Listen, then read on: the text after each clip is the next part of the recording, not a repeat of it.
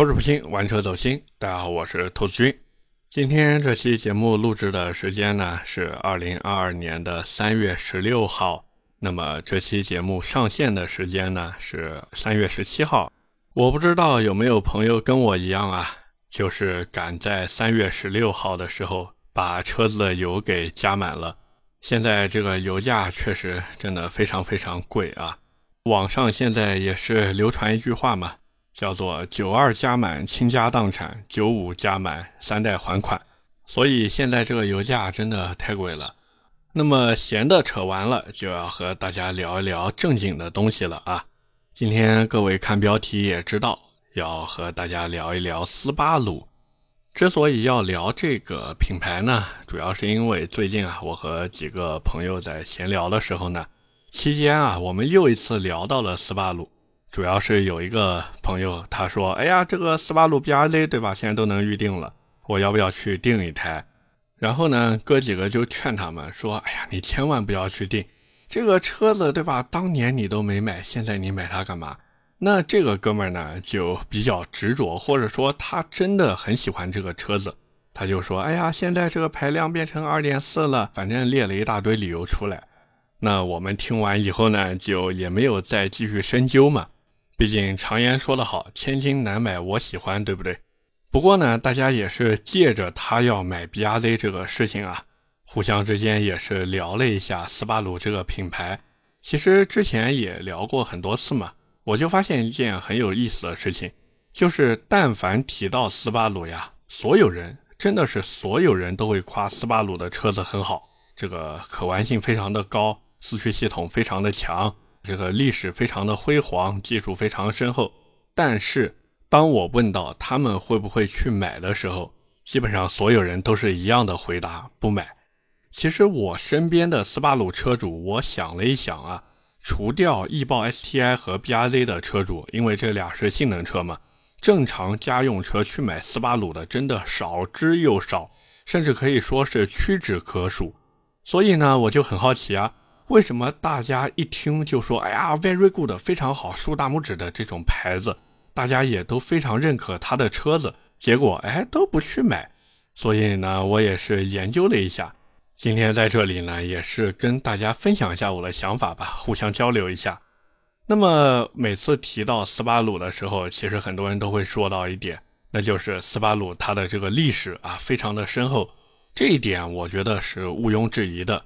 但是回过头，各位想想，所谓的传奇，它到底是给谁看的呢？至少在我看来，斯巴鲁所谓的传奇故事，不过是给粉丝看的。因为同样是日系的品牌，同样是有历史的这些品牌，它并不只是有斯巴鲁一家呀。三菱它也有辉煌的历史，马自达也有，对吧？七八七 B 的传说嘛。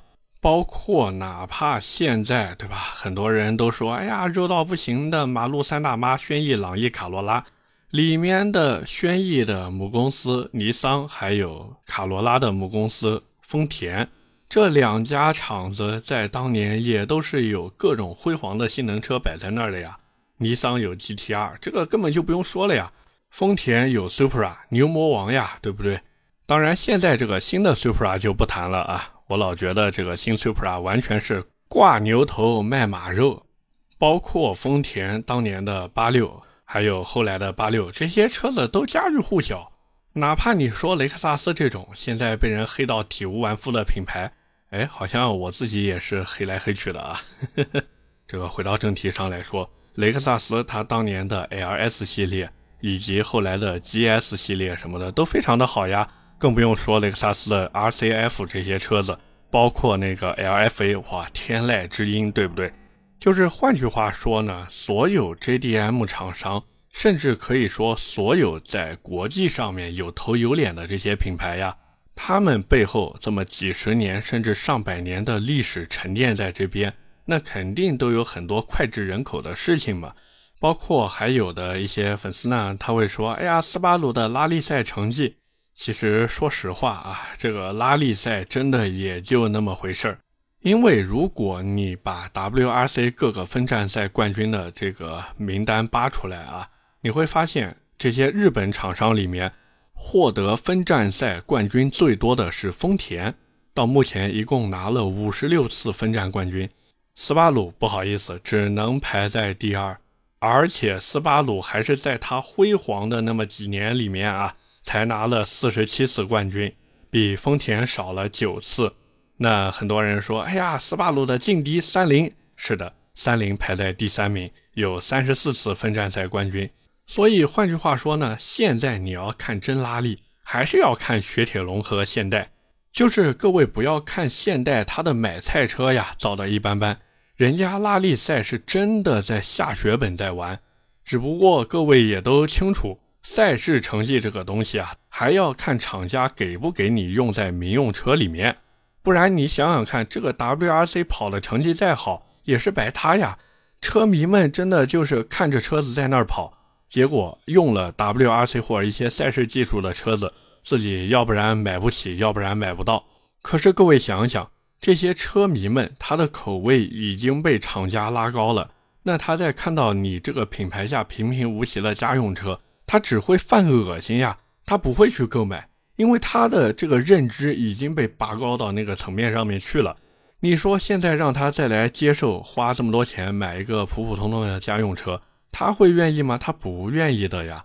所以这是我觉得斯巴鲁它车子卖不好的第一个原因，就是斯巴鲁的历史底蕴，还有它的一些赛事成绩没有办法去有效的转化成为它的销量。那除了没什么用的这个历史底蕴以外呢，还有一个问题点，我觉得就出在它的一个我们说模式上面。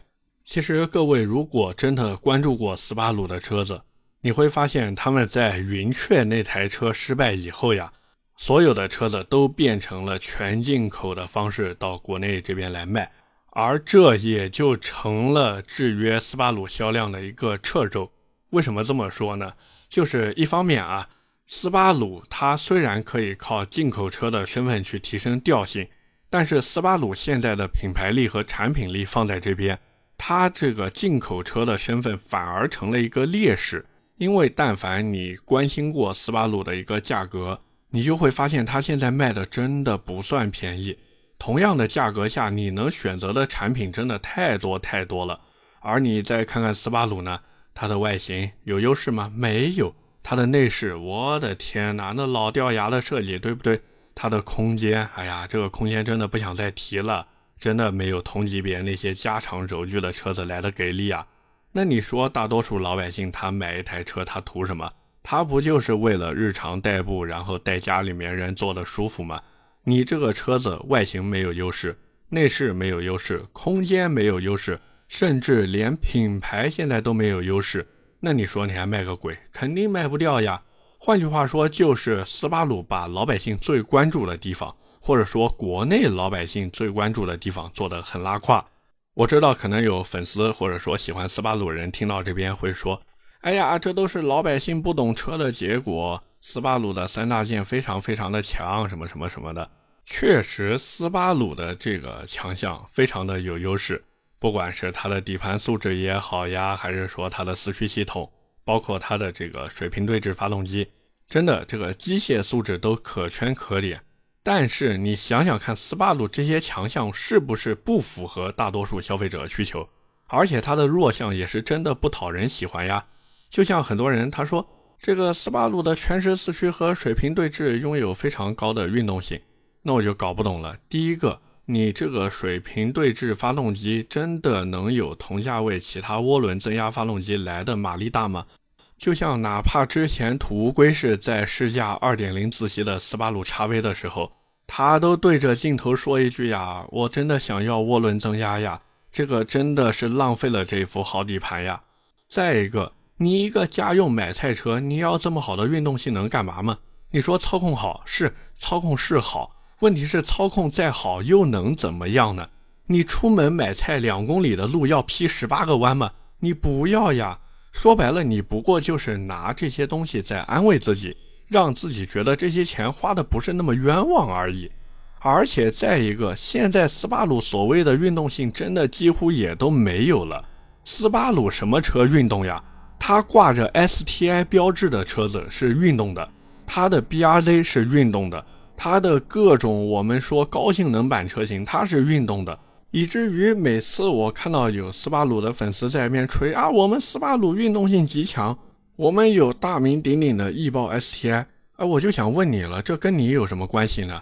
哪怕人家把 STI 改到一千匹马力，你自己那一台二点零升自然吸气发动机能上两百匹吗？你上不了，没这个能力，知道吧？所以真的不要再吹斯巴鲁的运动性了。对于大多数人来说，所谓的运动性不过就是红绿灯路口的一脚油。你如果不能让它在起步的时候感受到充足的推背感，你这个所谓的运动性就是白搭。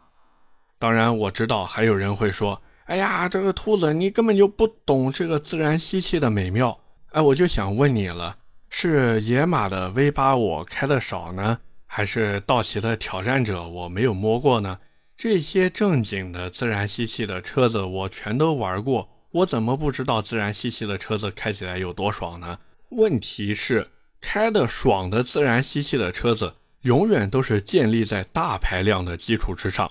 你一个排量二点零的四缸机，你哪怕水平对置，你就算给我来个五边形对置都没用呀。别人的大排量才叫爽，才叫畅快。你的小排量自然吸气只有一个字，那就是肉。而且我每次聊到这个水平对置发动机的时候，就尤其是斯巴鲁这个水平对置发动机，我总是想问一下他们：你们真的玩过斯巴鲁的水平对置吗？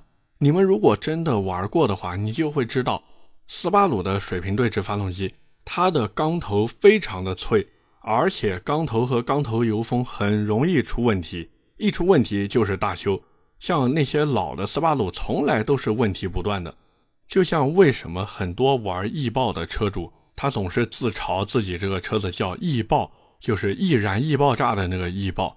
像什么缸头裂开导致过热，那真的是家常便饭。而且斯巴鲁这个水平对置发动机，它的维修难度非常非常的大，动不动就要把发动机调出来大修。我每次看到老斯巴鲁的时候，真的比看到老路虎还要头疼。而且斯巴鲁的车型除了手动挡的车子以外，其他的现在各位看用的，要不然就是 CVT，要不然就是加特可的垃圾变速箱，对不对？这两个变速箱，你告诉我有什么运动性？没有呀，是不是？还有就是很多斯巴鲁车主喜欢吹的四驱系统，这个四驱系统呢，要看跟谁比。你如果跟什么老汉兰达呀、老 CRV 啊、老瑞斯啊、老翼虎的那些四驱系统去比。嗯，对，斯巴鲁的四驱系统很不错，但是你要说就斯巴鲁给家用车搭载这套四驱系统，拿去跟那些什么奔驰的 Fomatic、奥迪的 Quattro，还有丰田的托森系，注意是托森系的四驱，宝马的 xDrive，反正你拿斯巴鲁的家用车四驱跟这些家用车的四驱去比，那真的就是大差不差的东西，甚至有的方面还不如人家的四驱系统。所以真的我就搞不懂为什么那么多人吹斯巴鲁的四驱。斯巴鲁的四驱是强，但是在斯巴鲁的眼里，你这些买菜车是不配用那些强到爆炸的四驱系统的。那你说你花了和 BBA 差不多的价格去买它的四驱版车型，你图个啥啊？你到底图个啥？你告诉我。而且每次聊到斯巴鲁的这个价格，哎呀，我真的是无语了。斯巴鲁现在真的太贵了。不仅是买车贵，修车也贵。像我之前认识一些在北方地区的斯巴鲁车主啊，他们就跟我说，自己车子如果出问题，从来都不去 4S 店，甚至有的车主在买完车以后就和 4S 店永别了。为什么呀？因为北方地区斯巴鲁的 4S 店之前都攥在庞大集团手里面，叫做中继斯巴鲁。然后他们就把这个修车的价格定了一个天价，哎呀，真的是，包括他们在卖车的时候，也是让销售必须让客户买装潢，哪怕说到后期的时候，这个斯巴鲁的销量越来越低，越来越低，但是还是强制让销售去给客户推荐装潢，并且强制让客户买了装潢才能买车，所以我真的不知道他们是怎么想的。那可能有人会说，现在这个斯巴鲁对吧？庞大已经把它慢慢慢慢放手了。现在如果去买斯巴鲁，这个情况会不会能好一点呢？其实一点都没好啊！甚至我可以说，现在的斯巴鲁纯粹是在靠车迷的信仰在卖车。他们现在的操作有点像什么？就有点像一些人他在相亲网站上面提出的一个征婚条件。简单来说呢，就是挺急的，在线等一个冤种。反正基本上就是这个味道。而且像我之前去斯巴鲁 4S 店的时候呀，我发现那个 4S 店真的有点躺平的味道在里面。什么宣传册呀、展车呀、试驾呀，通通没有。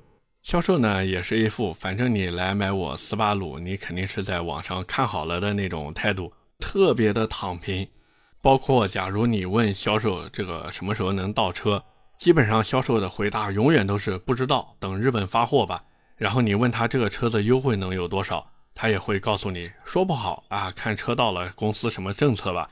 就这么一个销售的态度摆在这边，谁还敢买？真的是让人太无语了。其实今天跟大家聊到这里呢，我的一些想法呢，基本上也就说完了。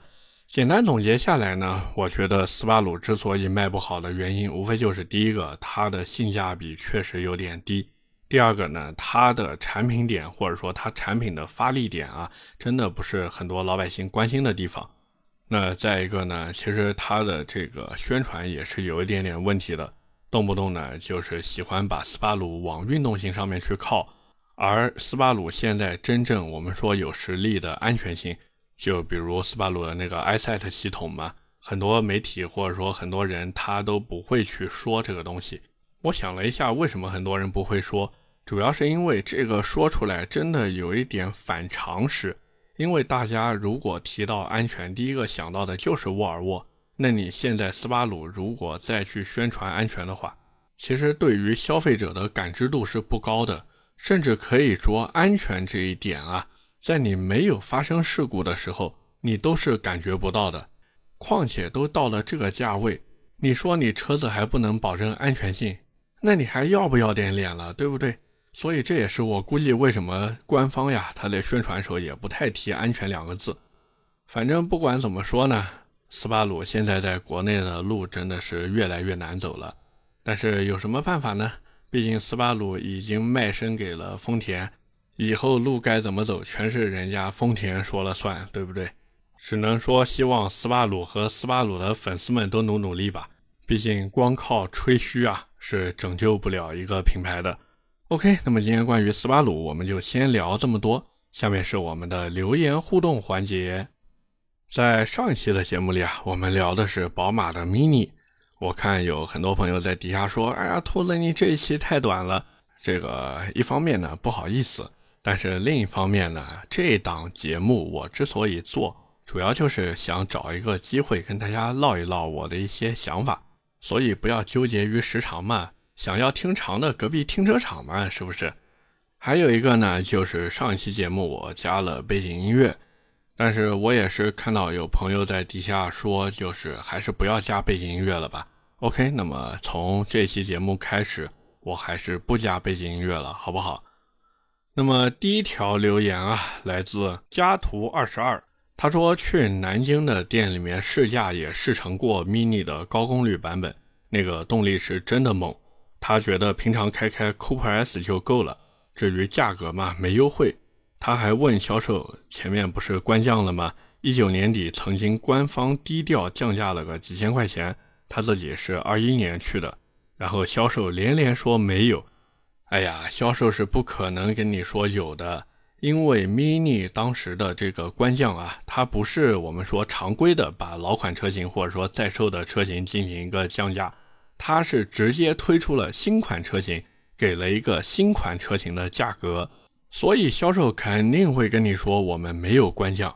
然后呢，他就觉得跟销售没得谈了。后来销售跟他说，干脆你不行去隔壁看看叉二如何？算了算了，他就走了。不过小区里面 mini 倒有几辆，老的新的都有，都是 Cooper 新款紫色前脸，感觉越来越像电动车的那个脸了。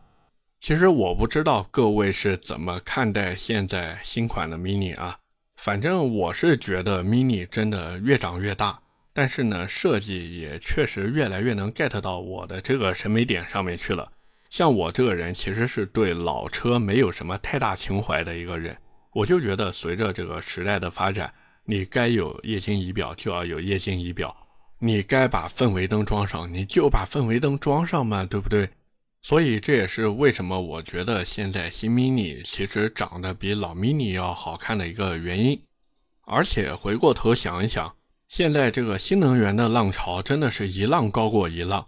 那在今天我们还能买到 Cooper S，买到 JCW 的各种高性能版的车型。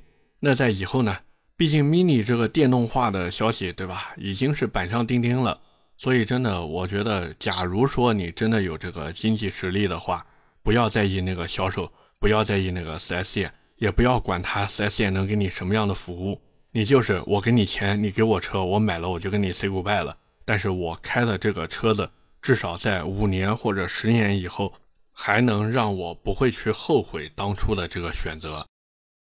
第二条留言来自和气生财，他说：“兔子，我好久没来评论了，没事没事啊。”他说：“真的计划赶不上变化。”去年本来听我的去买凯美瑞，但是因为我说过完年以后车价会好一点，没想到现在又是这样，还要等好久。于是呢，他就妥协了，买的传祺 GS 四 Plus。这车完全没看过，就展厅随便看看，一眼相中，试驾完美，直接买了，落地十六个。我的天哪！他说自己感觉会后悔，车刚买就提示这个。我看了一下他发的那个图片，上面弹出了一个。请检查制动助力系统。哎呀，他说本来刹车踩着没有什么感觉，就有阻尼感，现在感觉踩下去咯噔咯噔的。熄火重新点着，过一会儿还是会这样。4S 店检查呢，说刹车油有没有，电瓶紧了没？他想说，我这是新车呀，哎，有点不舒服。早知道还是等车了。那我在那一期评论区里面呢，我也是给他回复。我说 GS 四跌落神坛不是没有原因的。为什么我说跌落神坛呢？就是因为 GS 四在当时其实刚出来的那一段时间里面，它这个车子卖的是真的非常非常的好。但是呢，后来自从改款呀，包括推出这个 Plus 版本以后呀，它就是因为这些小毛小病，就是这车属于什么呢？大毛病没有，小毛病一堆。反正你如果无所谓，你会觉得这车好像还可以。但是你如果说自己非常的在意的话，那这个车子真的能让你头疼到死。所以如果也有在看十万级 SUV 的朋友听这期节目啊，广汽传祺 GS 四 Plus，我劝你别买。那么最后一条留言来自余生，请多指教。他说很喜欢节目，就是时长太短了。说兔子呀，你是九零后呀，还不如隔壁八零后的金牛刀。这个我不知道你是从什么时候开始听我节目的啊，但是我对你的这个 ID 还是有一点印象的，应该也是老粉了，对不对？那你想想看，我玩车日记这档节目什么时候长过？你要知道，浓缩的才是精华。OK，那么以上就是我们今天节目的全部内容了，也是感谢各位的收听和陪伴。我的节目会在每周二和每周四的凌晨更新，点赞、评论、转发是对我最大的支持。各位如果还有什么想听的车或者想聊的话题，也欢迎在下方评论区留言告诉我。我们下期节目接着聊，拜拜。